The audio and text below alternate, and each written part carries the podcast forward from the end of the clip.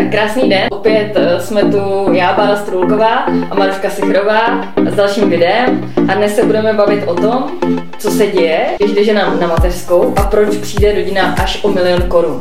Chápeme, že je to možná trošku kontroverzní téma, nicméně je aktuální u většiny z našich klientek. Opravdu to řešíme u finančního plánování, téměř bych řekla, co finanční plán, to se snažíme podchytit právě tady tuto situaci v rodině. Určitě je dobré být na ní připravená.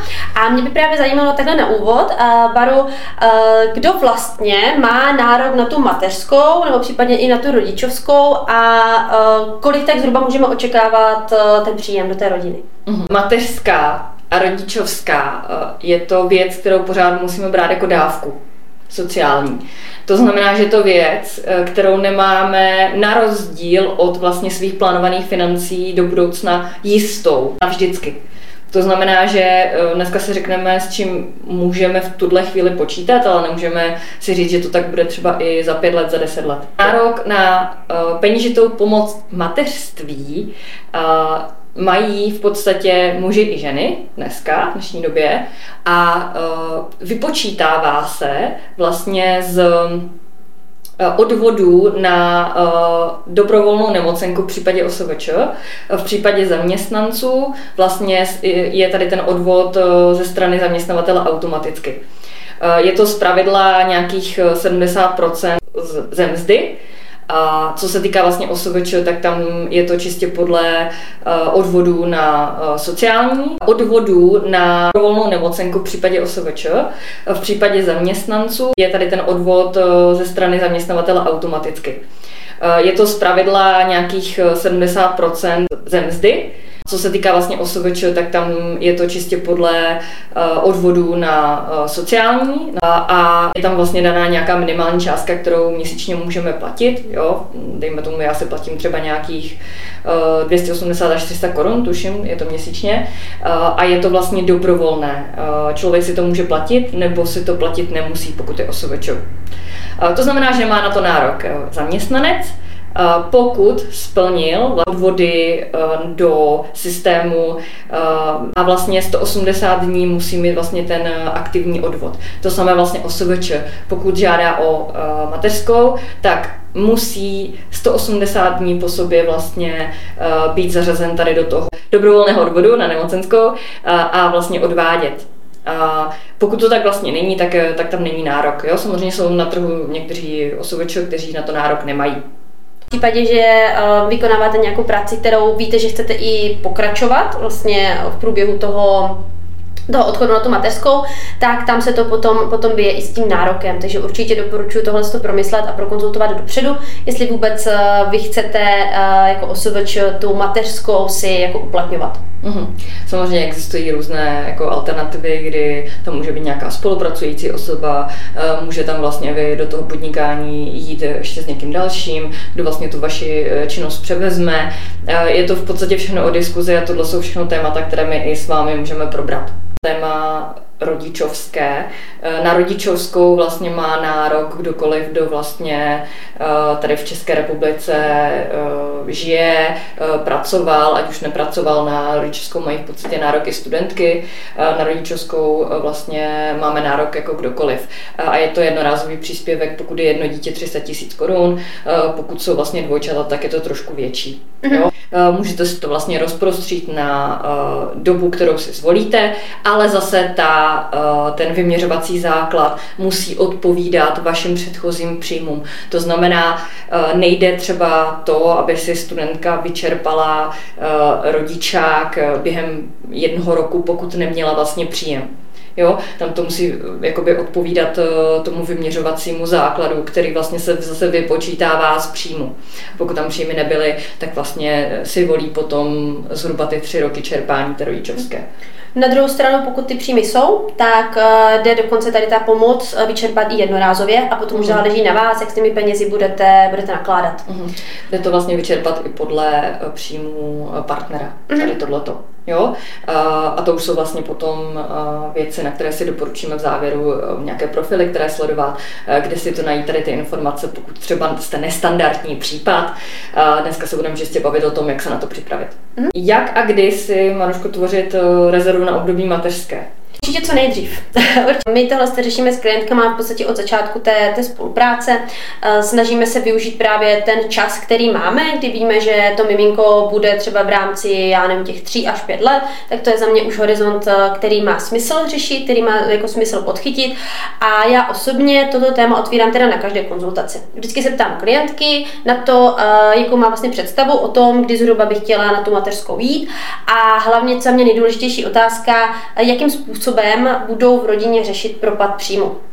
Protože ten propad přijde, ať už chcete nebo nechcete, prostě to tak je a určitě není správné řešení předtím schovávat jako hlavu do písku a dělat, že to nebude a pak se to nějak udělá a podobně. Ale tím, že máme ten čas a bavíme se o tom už v podstatě od zárodku, tak my můžeme se začít připravovat a právě mhm. odkládat ty peníze a tvořit nějaké rezervy na období té mateřské. Jak dlouho dopředu by se doporučila třeba to řešit? Uh, tak určitě ty dva, tři roky. Pokud prostě vím, že já nevím, třeba je mi 25, vím, že to dítě bych chtěla, vím, že prostě nějaký ten čas mám, tak uh, pojďme to prostě řešit za včasu a pojďme uh-huh. ty peníze už odkládat na to období té, té mateřské prostě co nejdříve. Uh-huh. Rezerva uh, střední doba nás nikdy nezabije. Uh, takže ženy určitě si držte střednědobou rezervu, pra, protože to můžete použít právě tady na tyhle ty cíle a pak nebudete vlastně v presu. Co se vlastně stane, když tu rezervu na tu mateřskou nemám?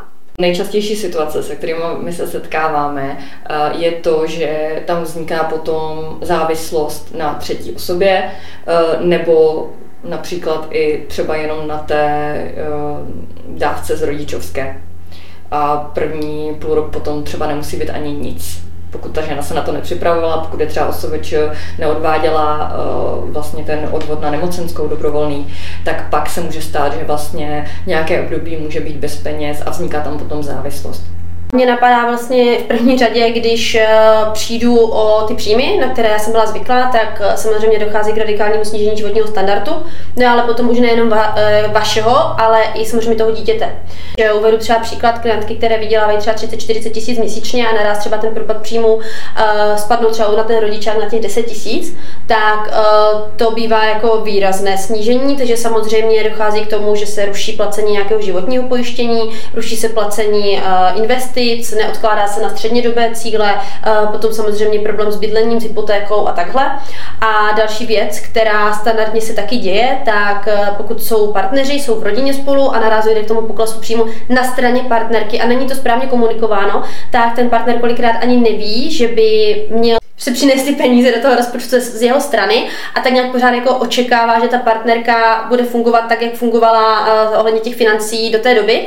Takže dochází vlastně k tomu, že je tam ta nerovnováha. Mm-hmm. Že ten partner si platí svoje pojištění, uh, platí si svoje investice a podobně ale vlastně ta strana té partnerky tam nefunguje, protože ona nemá ty prostředky na to, aby si udržovala a mohla si furt odkládat na ty svoje mm. cíle. Mm. Funguje to samozřejmě i naopak, eh, ať jsme genderově vyvážení. Eh, eh, občas se stává, že třeba žena má vyšší příjmy a potom vlastně ten partner jako je na rodičovské.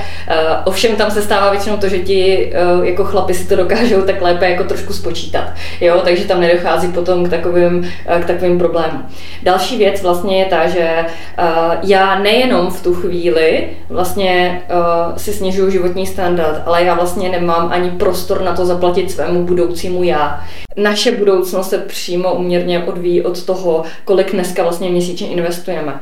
No a pokud vlastně já do posud jako investuju uh, 5000 korun měsíčně, uh, přijdu na mateřskou nebo rodičák a naraz to vlastně stopnu a stopnu to po období tří let, to taky může znamenat to, že si vlastně o tři roky posouvám rentu, nejenom o tři roky, ale taky, že třeba ta renta bude o nějakých 10% nižší. Zvažuji i uh, to, kolik mi ty peníze, které bych odkládala do budoucna, vydělají. Proto je vlastně důležité si připravit a napočítat eh, ten očekávaný rozdíl, který na té mateřské budu mít a podle toho tvořit tu, tu výši té rezervy. A jak to teda vypočítáme? Když vezmeme třeba příklad uh, nějaké klientky, která pobírá třeba 30 tisíc, uh, tak počítáme s tím, že uh, ty tři roky budou prostě pro ní problém, protože její příjmy budou prostě pouze 30% toho, na co ona si zvykla. Potom samozřejmě řešíme, jaké má výdaje. Že do těch výdajů samozřejmě se snažíme započítat i ty investice a i tady ty platby na ty, na ty věci, které ona je zvyklá. Jo? Mm-hmm. Samozřejmě víme, že nějaké věci tam jako odpadnou. Cestování, cestování do zaměstnání. Přesně třeba. tak, dojíždění spoření, tyhle věci určitě jakoby tam nemusíme zahrnovat, ale pokud jsme byli zvyklí na nějaký životní standard a na to, že náklady byly ve výši 20 tisíc korun a třeba 3 tisíce se investovali, tak se opravdu snažíme držet to tak, aby jsme se dostali zase na ty příjmy, které by to pokryly. Mm-hmm. Pokud vím, že můj příjem bude 10 tisíc, ale prostě potřebuji do toho rozpočtu dostat 20 nebo 23 tisíc, tak prostě řeším, jak uh, vytvořit tu rezervu, abych si mohla tři roky vyplácet nějakých 10, třeba 13 tisíc korun měsíčně. Doplatek, který vlastně potřebuju k tomu, abych si dorovnala ty svoje výdaje, které si chci samozřejmě držet. Průměru my teda docházíme k částce uh, na rezervu na mateřství 300 tisíc korun. Je to vlastně tak, že uh, já vím, že těch, když mám těch 300 tisíc korun od toho státu, tak to mi vlastně dá nějakých těch zhruba 10 tisíc korun od toho státu. No a pokud si dalších 10 tisíc korun si někde jakoby získat, no tak to je těch dalších 300 tisíc, ale které si musím já sama vlastně někde sehnat, naspořit a ke kterým se já musím nějakým způsobem dobrat. A pozor, toto není vlastně rezerva na nějakou v uvazovkách výbavičku, toto je rezerva opravdu na její životní standard. To právě o tom, aby ona uh, mohla fungovat tak, jak fungovala doteď mm-hmm. a aby mohla odkládat ty peníze, aby si pořád mohla dovolit platit nějaké to, to jako kvalitní zajištění a aby si pořád mohla dovolit odkládat na ty svoje cíle. Mm-hmm. Cílem finančního plánu je vlastně eh, nestat se nikdy závislou uh, na nikom dalším nebo na ničem dalším. Tak, přesně tak, ať už je to stát, ať už je to partner, partner, ať už jsou to rodiče, ať už jsou to, nedej bože, nějaké půjčky, banky a podobně. Mm-hmm. Snažíme se tyhle ty věci pokrýt a fakt jakoby řešit dopředu. To je možnost to čerpat postupně. Jo? Berme v potaz, že většina lidí udělá to, že tady mám balík 300 tisíc a já to vyberu. To je vlastně totální nesmysl. Daleko efektivnější je nechat to pracovat po dobu těch dvou až šesti let, třeba v nějakém uh, dluhopisovém uh, fondu, dejme tomu, uh, v nějakém dluhopisovém ETF a odčerpávat si z toho vlastně pravidelný doplatek k té rodičovské. To je velmi efektivní cesta, protože v tu chvíli neznehodnocuje inflace, ale vlastně já, mně se nesnížil příjem. Takže já, já stále vlastně dokážu platit uh, investice, dokážu platit uh, pojistku, dokážu vlastně uh, platit ten chod domácnosti a nejsem ohrožená poklesem příjmu. A o to nám primárně jde. Mm-hmm. Mám situaci, kdy uh, mám těch 300 tisíc a naraz si je vyberu, dám si na ten spořící účet a beru si tam ty peníze po dobu tří let, tak ale zase já mám ten horizont tří let, kdy ty peníze leží na tom spořícím účtu a podléhají té inflaci. A zatímco by prostě ta větší část těch peněz stále mohla pracovat v nějakém nástroji a stále by mi mohla něco vydělávat. Což je efektivnější opravdu si jakoby nastavit ten, to odčerpávání té renty a práci opravdu jenom tolik, kolik potřebuju každý měsíc a zbytek nechat pracovat a vydělávat. Pay gap mezi muži a ženami a směrem k mateřské. Mm-hmm, tak uh, na začátek řeknu, že tady cílem není eh, rozebírat, co je fér a co není fér a jak je to tady jako v České republice, v Evropě a ve světě nastavené. Spíš uh, jde o to, že uh, bereme pay gap z toho, z toho pohledu, že vlastně té ženě tam vyskočí nějaký ten uh, nějaká ta překážka, nějaké vlastně to snížení toho příjmu a vlastně tomu muži ne. A není to jenom z toho pohledu, že vlastně eh, muž teda jakoby vydělává a podobně, ale jde to i ohledně jako nějakých odvodů potom na ten budoucí důchod a takhle. Mm-hmm. teď už vlastně bude i chybět eh, ty, ten čas, kdy strávila na té mateřské, tak ona jí se neodvádí jakoby sociální zdravotní standardním způsobem, ale v nějakých minimálních dávkách. No a samozřejmě ty minimální dávky mají potom vliv na výpočet toho důchodu. Potom je o to jako důležitější si ten důchod vyřešit po své ose a vlastně odkládat si ty peníze i v průběhu té mateřské a nějakým způsobem to jakoby dorovnat. Uh-huh.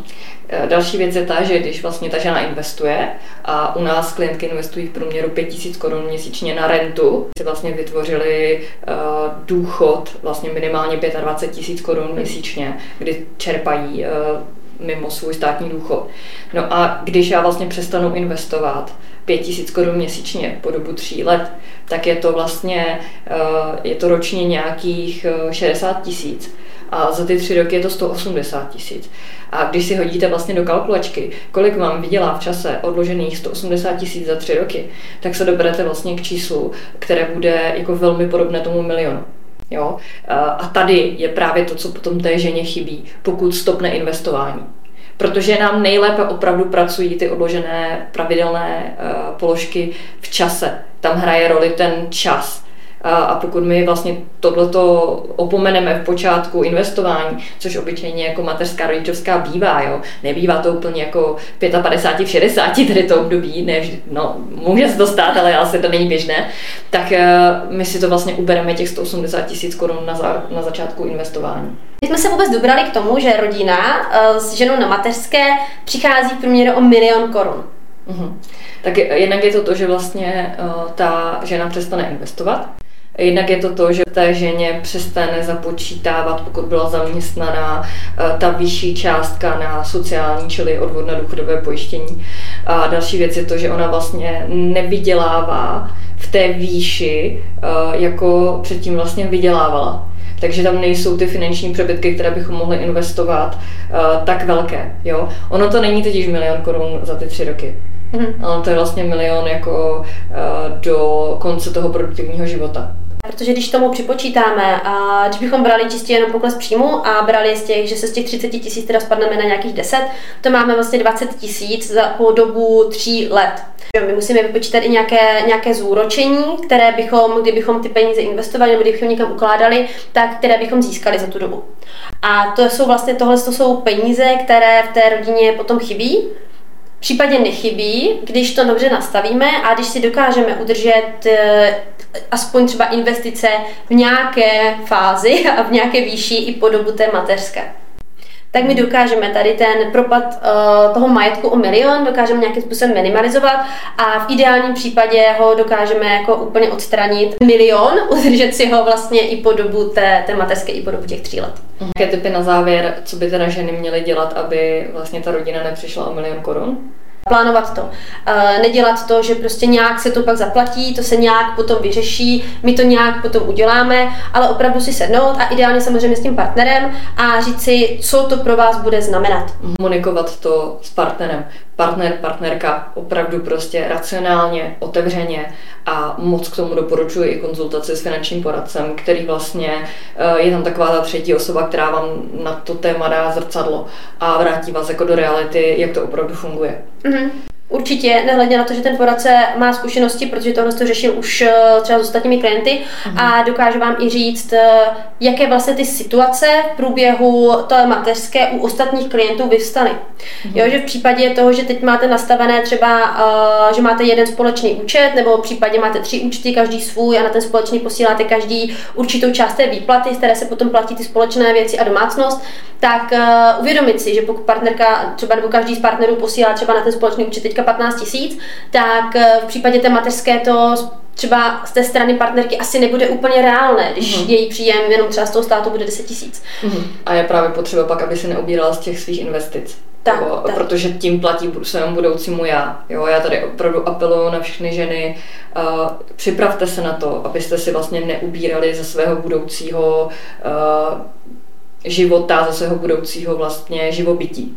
Jo? Je to o to důležitější to vlastně řešit dopředu a nejenom kvůli tomu miminku, kvůli té rodině, ale i kvůli, kvůli vašemu budoucímu já. Že pokud vy budete v pohodě, tak i ty děti a třeba potom i na té vysoké škole budou v pohodě. Mm. Pro ženy, které vlastně plánují pracovat, protože máme opravdu hodně takových žen, a není to už tak, jak to bylo v minulosti, že prostě žena musí celé tři roky vlastně zůstávat doma, je to opravdu na volbě, tak eh, mě napadá vlastně tady pro, buď pro mámy, které podnikají na mateřské nebo mají třeba částečný úvazek, eh, tak vlastně dost často potřebují si zaplatit nějaký úklid nebo třeba hlídání chůvu a opravdu tady potom ta rezerva těch 300 tisíc korun může sloužit tady na tyhle ty aktivity, protože to není úplně levná záležitost. Za druhou stranu, pokud ta žena vydělává někde větší obnos peněz, tak se to vlastně vyplatí.